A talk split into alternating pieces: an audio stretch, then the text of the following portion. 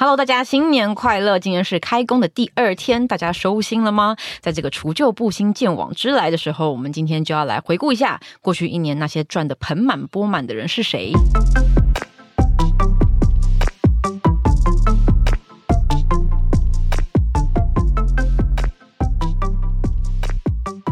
今天呢，我们一样是记者茶水间的新春特别节目。我们的录音间挤了非常多人。好，我们先来跟大家打个招呼。大家好，我是以华。大家好，我是应璇。大家好，我是建军。大家好，我是静源。我是 Web Three Plus 的静源。大家还记得 Web Three Plus 吗？好，数位时代最新孵化的区块链媒体。好，这个事情大家也这个事情我们等下晚点再说，晚点会给你版面。好，今天是大家开工的第二天，大家应该已经开始上班了。不晓得现在的气氛是大概是比较嗨的，还是比较、嗯、比较想要继续放假，比较想要继续放假的。好，没办法，我们还是得收心。好了，拜个晚年，大家来准备今天我们的吉祥话应选。好。嗯，就是祝大家新的一年，就是大家都能够宏图大展一年一整年。那无论是就是爱情啊，或者学业、事业啊，上面都可以突飞猛进。我刚刚前面，我刚刚前面你想说兔在哪？兔在哪？在后面。啊，有有有兔，建军来。好，祝大家新的一年玉兔临门，兔来运转。新的一年，How to lose？什么是 How to lose？我怎么讲到快要换气？有最后一个特别好，新的一年怎么输？怎么怎么输？到底怎么算吉祥话？这是一个梗吗？算吧，乡民用语。哦，你可以解释一下吗？因为我其实没有听懂这个乡民用语。解释一下，就是没有啊，就就怎么输啊？就是代表说他表现得很好，不会输嘛。哦，他永远不会输，因为他表现得很好。哦，好，金元。好，希望大家今年都可以千杯不吐。哦。我刚本来想说，开工是不是不能再提这个千杯不吐？没有开工还是会喝酒哦，也是也是春酒的季节。嗯、那我想说，开工的时候就祝福大家前兔似锦，奋发图强。好多、哦。但我有一个冷知，我有一个，我今天有听，我今天在采访的时候，我听到一个，我觉得蛮有趣的，就是今年是卯年，所以是猫、嗯、卯年。就是 那个子丑子丑寅卯，子丑寅卯。对，就我今天收到了一个红包，在上面画的是猫。我想说，为什么呢？原来今年是卯年，嗯、所以也是猫，是是兔年也是猫年。对，今年兔年也是猫年。好，那我们进入我们的正题，就是今天在这个呃，对了，春节之前，我们其实就有一篇文章在整理过去一年的科技产业十大人物嘛。那我们的人物也总是跟着我们的产业新闻一起的，对不对？就是他的他的企业。非常的吸引人，赚的非常的多，然后也让他成为一个很厉害的人物，大概这个样子。所以说今天呢，我们也跟大家的线路来看看上面有些什么样的呃过去一年重要的事情，然后跟大家回顾一下，同时也呃展望一下明年是不是还是会一样好，还是有一些不一样的挑战在前面，大概这个样子。那我想这个时候大家应该也都拿完年终了。那过去一年大家印象深刻的，我想就是长荣。是长荣的什么海运拿了海运 四十五个月是吗？竟然是，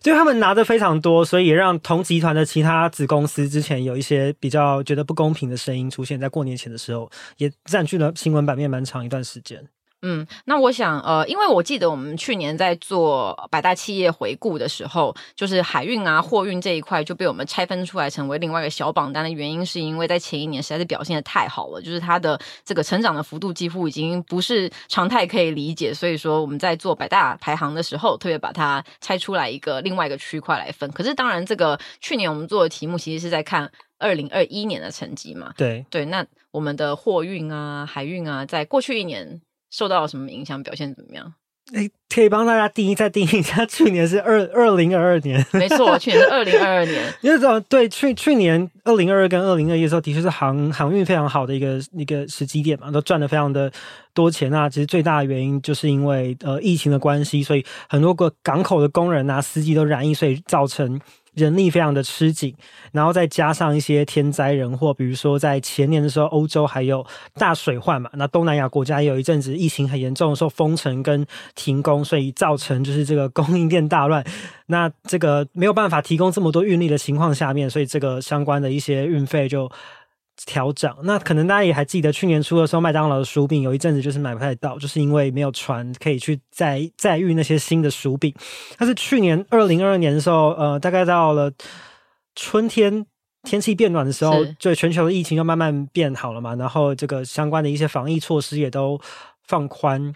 所以呢，这个、嗯、今年怎么看？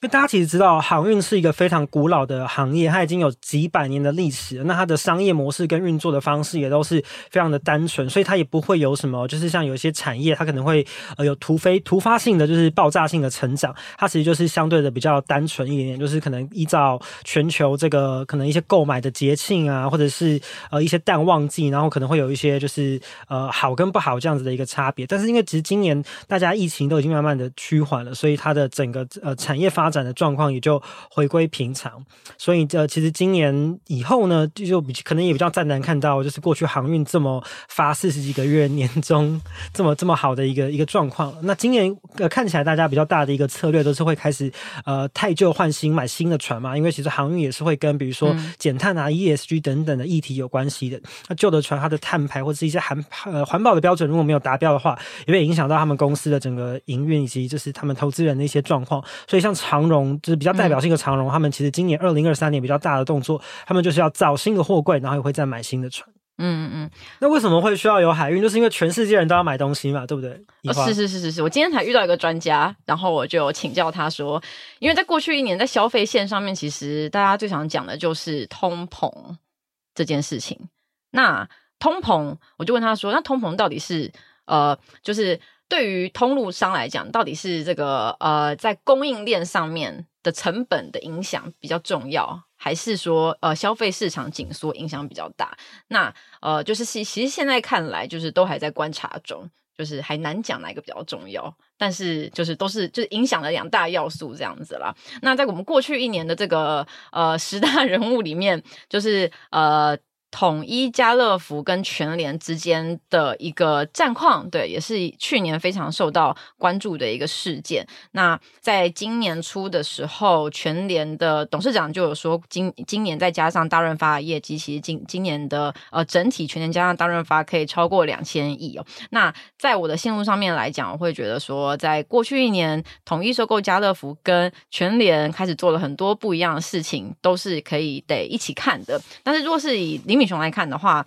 呃，最近也可以看得出来，呃，小时达的模式开始扩充了，就是说，收购了大润发之后，也开始有一些新的动作，就像是呃，现之前有小时达嘛，就是说把生鲜从各个不同的门市配送出去，用一个快送的方式。那从今年开始，其实也扩充到大润发的产品，就是从大润发直接送到消费者的手上。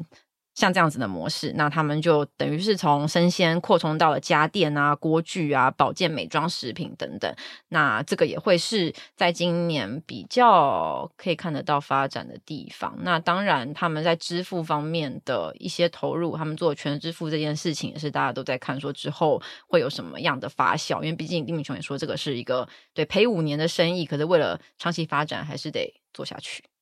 又比较好奇，所以像买。现在上小时达已经可以去买买到锅具，就是 买得到那个对，在皮在那个他们同样的 app 里面，就现在他们还没有开一个大润发自己的 app，他们是用、嗯、对全年的 app 来做。锅具是什么？锅具哦，锅具锅碗瓢盆，锅具锅具对锅碗瓢盆，那得扩充品。所以说煮饭煮一煮，发现说哎少一个锅子就可以立刻 买一个锅子。对，可是明天才会到。哦，因为那个，哦，对对，因为他无法，因为因为无法用机车送，就可能无法用机车送，对，所以说在那个终端物流的配送流程上面不太一样。明天再去把这个做完，对，所以你只能明天再把这个做完。那是先叫别的外送啊？对，你今天先叫别，你今天先叫别人外送，明天我们再来下厨这样子。好的，我只是好奇说，他们现在他们外送的话，他们还是是都是找那个 Panda 帮忙，好像都有串哦，然后也有上架外送平台。对，这个算是全联现在做的比较成熟。就去就去年我们写过一些新闻，在讲说生鲜电商的发展嘛。然后、嗯、呃，很多的专家或者是呃，我们自己也这样认为，就是说生鲜电商的各个模式看起来，现在是全联小时达的模式是比较成熟的，嗯、然后也比较有可能的。那他们现在自己的喊出来的成绩也越来越好，这样。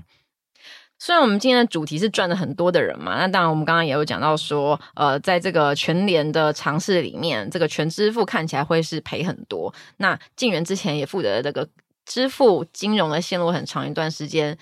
要跟我们分享一下全联为什么要做这件事情吗？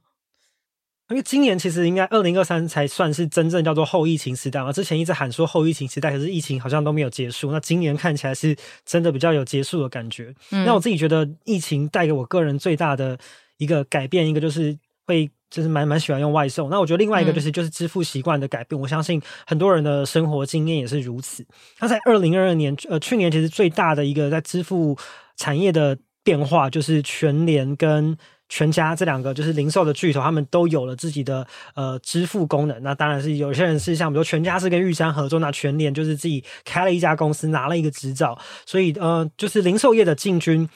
支付这件事情，其实是去年蛮大的一个动态。那去年其实当然只是一开始嘛，嗯、但是他们也蛮厉害的，因为你知道他们线下都有。全家有多少分店呢？四千。那全联呢？一千多。这就蛮多的，对不对？嗯 就是全台湾有这么，全台湾有这么多的实体的门市。那如果你看，就是呃，他们我觉得比起之前大家可能很熟悉的 Line Pay 或者是接口，他们有更多的这种地推的部队，嗯、然后可能去可以跟这些婆婆妈妈，甚至是不同客群，你觉得他们不会用支付的这些客群去推广，所以他们的会员数其实是有机会可以比起呃之前大家比较熟悉的那些业者成长的更快。所以其实看他们去年可能大概年年初年中才开业，那去年年底的时候，其实都已经有两三百万，甚至超过三百万的会员数。那这件事情应该会在二零二三年今年呃继续的发酵，就是可以预期说他们的会员数会变得更多，然后会再串更多的生态圈吗？好，谢谢金源的分享。那我们刚刚讲的一些，就是可能服务业啊、消费产业的一些动态。那呃，去年也有看到说，在硬体方面，就是应选比较擅长的领域，也有一些事情发生。那我有看到，在这个呃过去一年的十大人物里面，我们有看到盐城历年有很好的表现。那想说，应选可以分享一下，在过去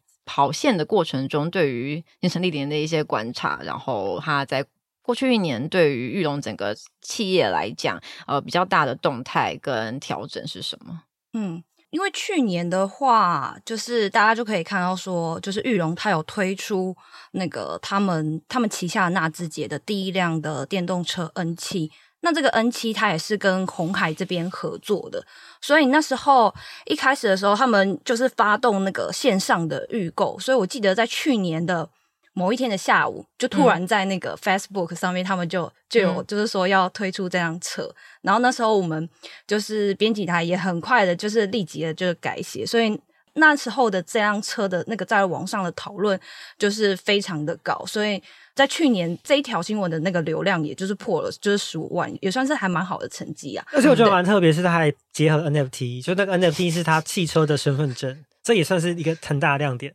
对，就是其实玉龙他们这几年就是在这个电动车上面，就是结合了很多一些创新，不管是刚刚金源提到 NFT，或者是最近他们开始也在思考说，他们要去怎么去整合他们旗下的这个出行的生态系，因为他们旗下还有呃像是充电桩的业务啊，然后也有像是租车的业务，然后再加上现在的这个电动车的事业，所以说其实未来就是这个玉龙集团可以在他们的汽车这个生态系可以有蛮多的。的想象空间这样子，那 N 七它比较厉害就是说，它在就是网络上它发动了两波的预购，它很厉害，就是说它的定价就是那个预购的价格只有一千块，所以说那时候仅仅只有八个工作天，他们在那个接单量就超过了，就是二点五万张。那他也是写下了，就是我们国产车单一车种最高的这个预售的记录，这样子。所以那时候，后来在下半年十月的时候，裕隆的那个纳智捷他们有举办一次的品牌发表会，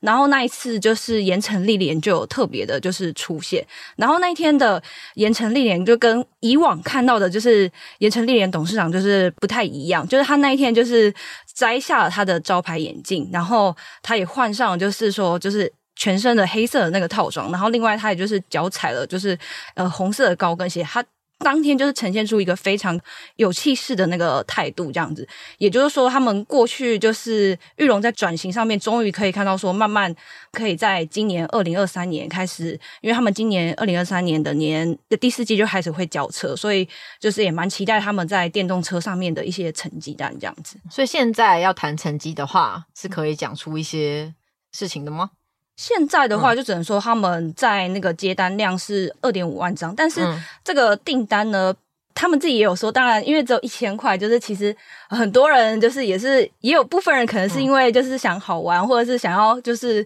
跟上时，然后去下单，所以这个二点五万张到最后会实际转换出多少的那个。订单的那个量，可能到时候还是要再观察这样子。嗯，对，我觉得这件事情大概分两个层面，我会觉得一个是产品，一个是财务上面这样子。对，然后在产品方面的话，我就会想到说，因为最近应璇才刚从 CES 回来，那 CES 今年也有很多车子嘛，不管是传统车厂还是特斯拉的各种展示，这样比较起来，因为你看了很多产品，你会觉得、嗯、呃，这个 N 七或者是说呃，在玉龙未来在电动车的这个产品上面，嗯、它的市场区隔是什么？好严肃。哦还好了，我觉得，因为、嗯、因为 N 七 它这一辆车，哥刚刚忘记提到，就是说它这辆车之所以会就是接单量这么好，还有一个原因就是说它是一辆百万油找的电动车，嗯、所以非常平价路线。对对对，所以它可以算是嗯。在台湾算是开启这个平价电动车的这个这个先河，但是说呃这次在 CES 上面看，因为 CES 它本来就是比较是比较是酷炫炫技的东西，嗯，它的车辆产品就会比较偏重一些，像是呃那种科技啊，我们可以看到变色，或者是说在一些呃汽车内部的这个体验，就是比如说像拿掉方向盘之后，我们未来在汽车里面可以有怎样不同？所以说呃，其实我自己也会蛮好奇说，就是。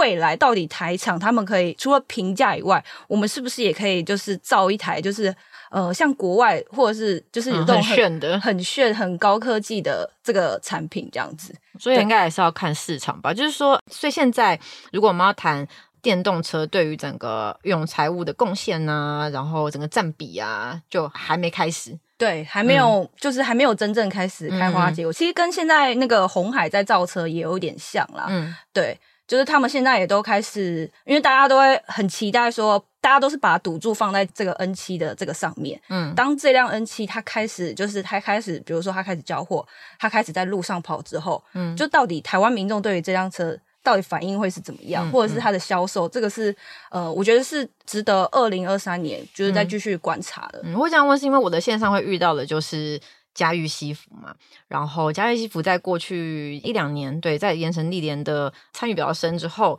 其实比较大的方向也是他们变动了一些业务的内容，比如说阿玛尼的代理，比如说呃，他们一些品牌哦，他们前两天才把他们自己一个电商的品牌收掉，就有很多的重新调整，然后现在在嘉裕上面，好像我记得一半以上的营收都是那个军服的。制作对，都是军服那一块，就之类的，就是在他的那个整个财务上面有非常多的调整，那这都是因为盐城历年的加入之后才发生的事情。嗯，嗯，深度参与之后啦。嗯，对。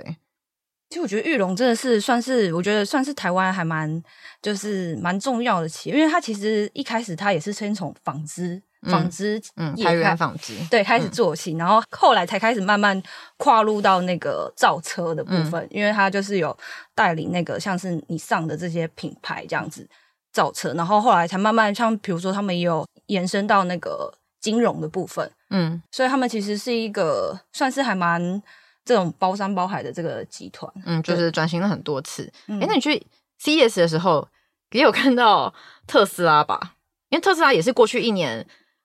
非常重要的产业话题嘛，对，那这也是我们接下来想要讲的，就是马斯克他在对过去一年发生了什么事情，然后未来展望怎么样。就是说，那个虽然这次 CES 上面没有看到，就是说特斯拉就是有在现场有有参展，或是端出什么新产品，但他们就是在这一次的，就是 CES 上面，呃，我们在一些展区的一些接驳的上面，我们是有、嗯、呃去搭乘特斯拉在做那个展区的移动，哦、就他们这样子。他们旗下有一家公司叫做 The Boring Company，嗯，然后他们有推就是那个地下的那个隧道部分，嗯，然后那时候就是都是透过就是特斯拉在做移动接驳这样子。那因为我们平常在这个呃外电的处理上面，建军负责非常多。那我想说，也可以请建军分享一下，在过去一年，马斯克啊买下推特啊，跟他整个呃对这个世界的首富开始对有各种负面新闻的动态做一些分享。哦哦哦，马斯克曾经是全球首富，但是在去年之后，他的身价却掉了超过一千八百亿美元，甚至有人说超过两千亿美元，而这个数字甚至创下了。金氏世界纪录，成为世上亏损最多的人全球富豪，只有全世界有史以来赔最多钱的人。对，没错，就是全世界第一个亏掉这么多钱的 人，太惨了吧？呃，这个原因很大一部分就是因为他在今年上半年的时候参与了那个推特的收购，而为了要买下这个价值四百四十亿美元的推特，他出售了不少的特斯拉的股份，而导致特斯拉的股价就一直往下跌。这是他的身价受到很大的影响。他为了要买推特，所以让自己的这个身价减损。对对对，哦，因为马斯克他自己的资产跟特斯拉的股价是高度绑定的。好，然后另外一部分是因为就是特斯拉在二零二二年也面临了更大的竞争了，就是因为现在开始很多车厂或是甚至一些电动车新创，他们都开始交车或是推出他们自己的电动车了，而这使得特斯拉他他以前在电动车领域的地位已经没有以前那么稳固，而且他们自己也没有达成他们自己的年度交车目标，再加上他们上半年还受到了中国封城的影响，导致他们的产量大减，最后就导致特斯拉的股价在一直往下跌，最后就让马斯克的身价现在已经从可原本接近三千亿美元，或者超过三千亿美元的状态，现在已经跌到只剩大概一千三百亿美元左右了。所以现在大家在看的会是明年推特到底发展会怎么样吗？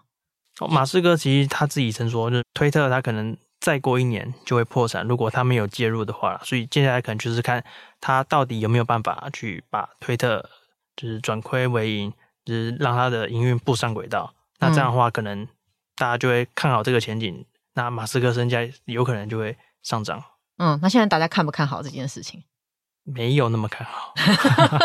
欸，但是去年马斯克虽然说失去这个世界首富的位置，但他那时候还是全世界第二有钱的人。现在还是对对，就是他就算损失那么多，还是第二名。那第三名就是那个 LVMH 的创办人。哎、欸，那第一名是谁？第一名是谁？哦、第一名哦，是那个印度首富阿达尼，是那个做石油的吗？横跨很多产业，能源也是其中一部分。哦、然后他也有金鱼像金源刚刚讲的那个很红的港口业务。他们、哦，他们也有在做航运，对，有港，然后还有能源，因为去年能源短缺嘛，所以价格上涨了非常多。那他们的业务这样收益很大，啊，一不小心钱就不见了。对，那我们刚刚讲了一些赔钱的人，从赚钱的人讲到赔钱的人，那我们还有一个赔钱赔更惨的人，金源。其实去年下半年，当然如果说就是科技新闻的话，很大的一个重点就是呃，比如说从去年中的这个卢娜币的崩跌，然后到交易所 FTX 的。破产，那大家看到就是整个过去两年加密货币产业的融景，就一夕之间化为泡沫。所以很多人形容去年对整个加密货币圈来说是非常寒冷跟灰暗的一年。金远，你刚刚说就是去年整个加密货币的市场是又灰暗，然后又寒冷的一年。那你觉得说大概什么时候这个春燕会回来？那这可能就是需要点时间，慢慢慢慢的一步一步回来哦。其实去年一整年，整个加密货币的市场损失了一点四五兆美元的价值。然后，但是在今年初，就是我们呃过年之前哦，其实有有一阵子那个比特币的币价是有慢慢的呃，就是一度突破两万美元。那诶，很多人就会很好奇说，那是不是这个牛市跟寒冬要过去了？只是其实应该还是没有那么快啊，因为去年底的时候呢，这个交易所 FTX 它破产嘛。因为其实 FTX 过去是全球规模第二大的交易所，所以其实很多有在呃买卖加密货币的这些人，可能很大程度它都是有一些虚拟资产是放在这个 FTX 交易所里面的。所以其实有很多的专家预估说，这个呃去年这个 FTX 的伤害呢，可能还是需要大概六到九个月的时间才有办法慢慢的。复苏，那我觉得非常好的问题是什么时候就是春天会回来？就是我们要回顾整个，就是我们有时候很容易看到这个价格跌的时候，就会深陷其中，觉得就是无比的悲惨。但是如果我们见往知来，可以回顾过去整个呃比特币的这个发展历史的话呢，可以发现就是比特币的价格，它的大概是每四年会有一个周期，它大概每四年之后就会就是会崩跌，然后进入一个寒冬。那可能呃大家可能上次比较有印象的是。二零一七年那个 ICO 热潮的时候。